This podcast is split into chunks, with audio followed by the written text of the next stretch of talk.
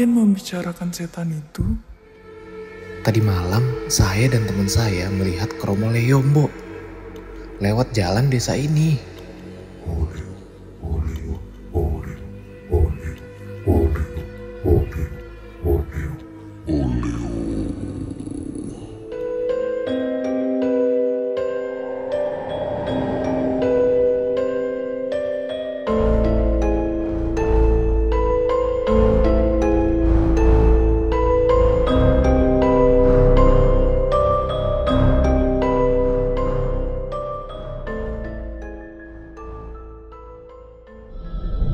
Kembali lagi bersama gue Fajar Aditya. Kali ini di Om Mamat Season 2.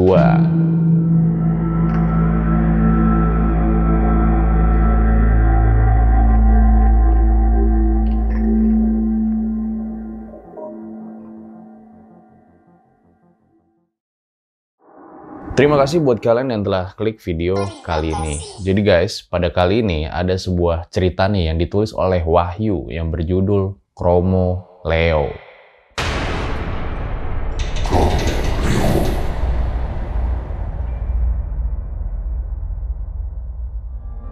Jadi Kromoleo itu merupakan hantu rombongan pengiring jenazah dan gak sedikit nih banyak dari warga yang melihat penampakan tersebut lengkap dengan keranda mayatnya yang lagi diiringin sama sosok rombongan pengiring jenazahnya.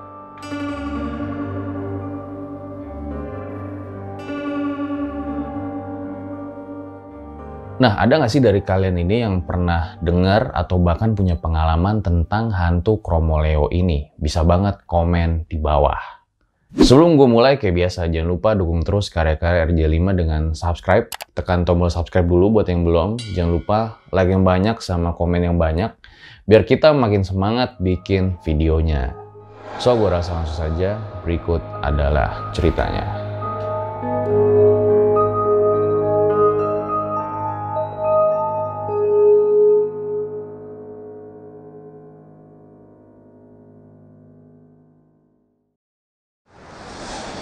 Kejadian ini terjadi di tahun 2002. Semua nama tokoh dan lokasi sudah disamarkan demi mencegah terjadinya hal-hal yang tidak diinginkan.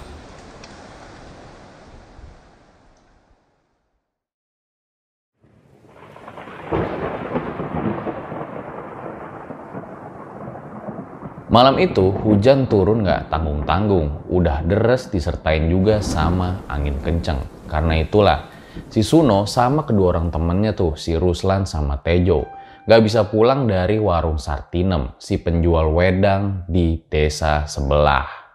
Karena saking kerasnya, Sartinem yang punya warung sampai bilang kayak gini ke mereka.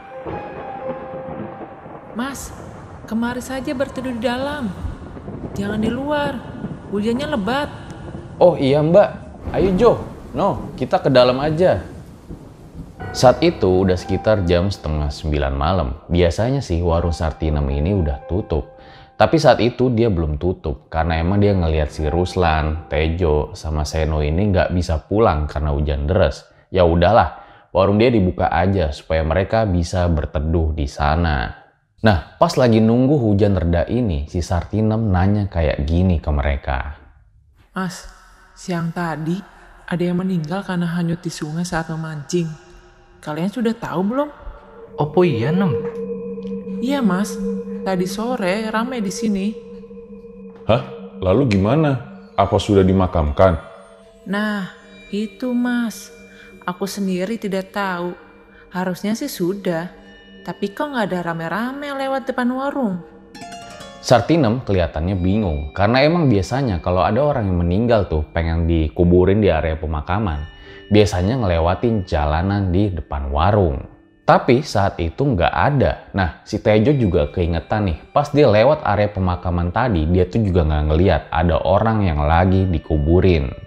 Singkat cerita, sekitar hampir satu jam hujannya itu udah agak redaan. Nah, si Ruslan, Tejo, sama Seno setelah bayar wedangnya tuh pamit buat balik naik sepeda ontel mereka ke rumah masing-masing. Tapi mereka pulang tanpa tahu apa yang sedang menunggu mereka di malam itu.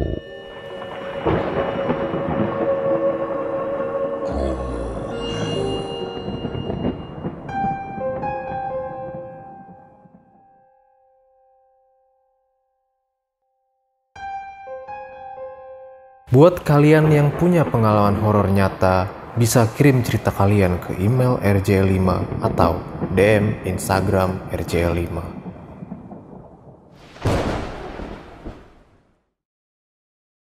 Setelah hujan agak redaan, baliklah tuh mereka bertiga. Rumah si Ruslan, Tejo, sama Seno ini emang berdekatan. Tapi kan masalahnya, jarak rumah mereka ke warung Sartinem ini lumayan jauh. Apalagi mereka naik sepeda ontel. Dan juga mereka itu beda desa. Genjot lah tuh mereka sepeda di malam itu sambil ngelewatin kayak banyak genangan air. Sebenarnya mereka udah biasa ya pergi malam-malam kayak gitu. Tapi ada yang beda di malam ini. Saat lagi naik sepeda, mereka mengalami sebuah kejanggalan.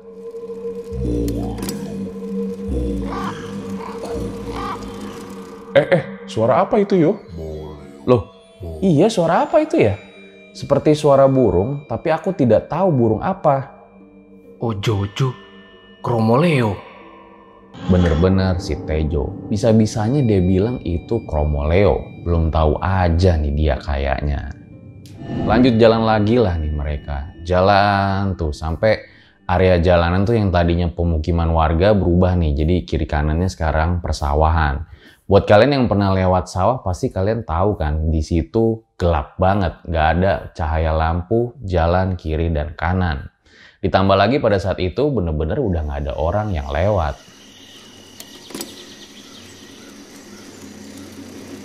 Sampai-sampai di satu titik si Tejo ini nyium ada bau kembang sama kayak bau busuk banget di hidungnya. Buset, bau apa nih? Ternyata mereka bertiga ini sama-sama nyium bau busuk itu ya emang karena nyengat banget saat itu. Dan di saat mereka lagi bingung-bingungnya nih, sebenarnya bau ini dari mana sih? Pas mereka lagi nyari-nyari tuh, di mana sih sebenarnya sumber baunya? Samar-samar dari kejauhan, mereka tuh mendengar ada suara. Suara itu makin lama kayak makin dekat.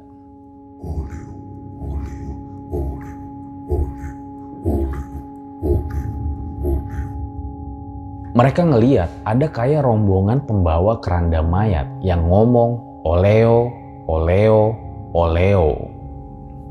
Kagetlah mereka bertiga di situ. Yang biasanya cuma denger dari mulut ke mulut doang. Kali ini mereka bener-bener ngeliat tuh di hadapan mereka langsung ada keranda mayat yang lagi digotong sama orang-orang yang ngomong oleo, oleo. Iya masalahnya ngapain juga kalau orang normal gotong keranda mayat malam-malam sambil ngomong oleo, oleo.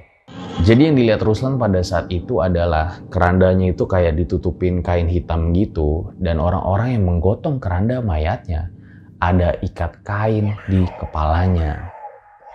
Orang-orang yang lagi gotong keranda mayat itu wajahnya sih kelihatan pucat dan mereka tuh kayak hanya berpandangan lurus aja gitu loh nggak perhatiin di kiri kanannya ada apa sambil terus berjalan. Bener-bener ngeri banget saat itu yang dialami oleh mereka bertiga. Makanya tuh si Ruslan, Tejo, sama Seno cuman bisa diem doang. Ngeliat ada Romoleo. Mereka pun menepikan tuh sepedanya di jalan sambil nggak lama rombongan tersebut pun melewati mereka. Saat sudah hampir melewati, suaranya itu benar-benar menakutkan dan terdengar di telinga. Oleo, oleo, oleo, oleo, oleo, oleo, oleo, oleo, oleo.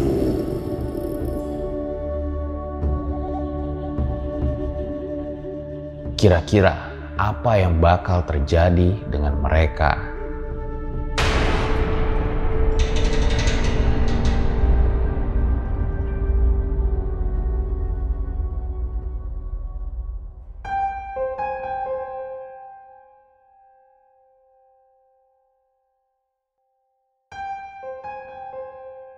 Situasi malam itu bener-bener mencekam banget kalau kata Tejo. Tapi di situ pas Kromoleo itu ngelewatin mereka, Tejo itu keingetan sama satu hal. Jadi ada kepercayaan warga sekitar barang siapa yang melihat atau menemui Kromoleo ini, maka ia harus mengikuti Kromoleo itu sampai di ujung desa. Tujuannya ya agar Kromoleo itu tidak berhenti di salah satu rumah warga yang akan menyebabkan warga tersebut meninggal dunia. Eh, buruan. kita ikutin dari belakang. Kamu sudah gila apa gimana? Ngajak kok ngajak ngikutin setan. Kalau ngikuti perempuan mah wajar aja. Kamu itu pura-pura tidak tahu apa gimana, Torus? Kamu tidak ingat dengan kata-kata orang tua di sini.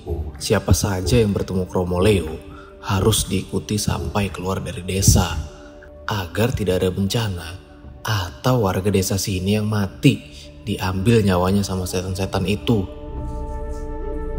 Si Tejo ngomong kayak gitu ya sebenarnya dia takut juga. Tapi ya balik lagi, itu kan kepercayaan dia sama warga sekitar mengenai Kromoleo ini. Ya udah, mau nggak mau daripada terjadi hal-hal yang tidak diinginkan, ngikutin lah tuh mereka rombongan Kromoleo itu dari kejauhan. Jalanlah tuh mereka ngikutin rombongan Kromoleo itu. Si Seno diem-diem nih ngeliat kayak orang yang di depan rombongan itu ngebawa kayak tempayan. Dia sempat nanya tuh sama yang lain, itu ngapain ya orang yang di depan itu bawa tempayan? Tapi yang lainnya juga nggak tahu kenapa orang itu bawa tempayan.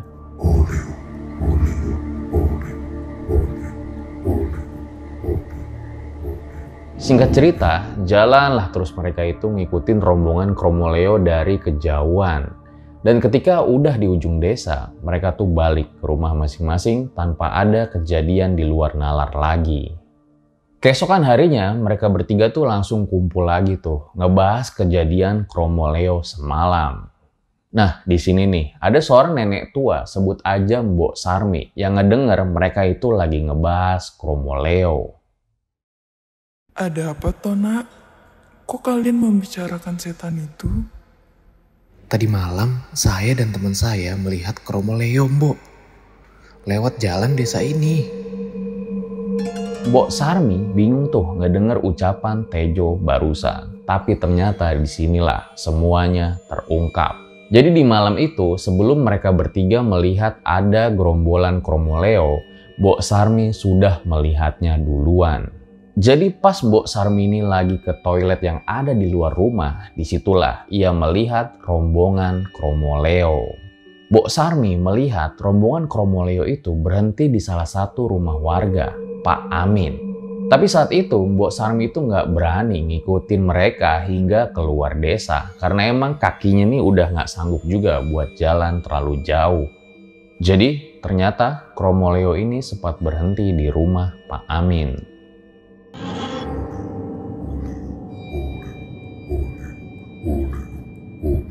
Tiga hari kemudian, Tejo mendapatkan kabar kalau Pak Amin meninggal dunia secara tidak wajar. Entahlah, apakah ada hubungannya dengan hantu Kromoleo ini, atau memang itu sudah jadi suratan takdir dari Pak Amin.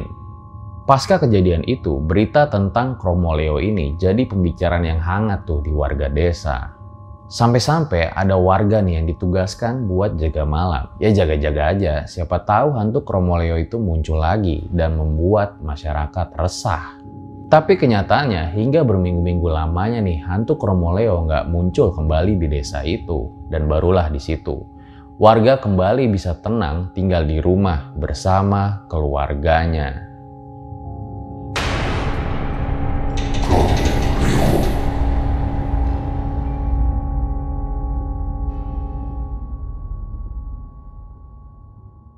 Itu dia guys, sebuah cerita yang ditulis oleh Wahyu ya yang berjudul Kromo Leo. Di mana ternyata urban legend ini ada juga yang pernah mengalami kisahnya. Gue ucapin terima kasih nih buat Wahyu yang telah mengizinkan RJ5 membacakan kisah ini. Dan buat kalian yang punya pengalaman horor yang sama atau misal pengalaman horor yang lain bisa banget loh komen di bawah. Karena kita beberapa kali ya pernah mengundang narasumber dari komen di YouTube RJ5. Gue rasa cukup demikian episode Om Mamat pada kali ini. Ambil baiknya, buang buruknya. Dengan adanya kisah-kisah seperti ini, jangan malah menjadikan kalian takut. Akan tapi kalian harus semakin yakin dan percaya dengan kebesarannya. Gue Fajar Aditya, RJ5 undur diri. Ciao.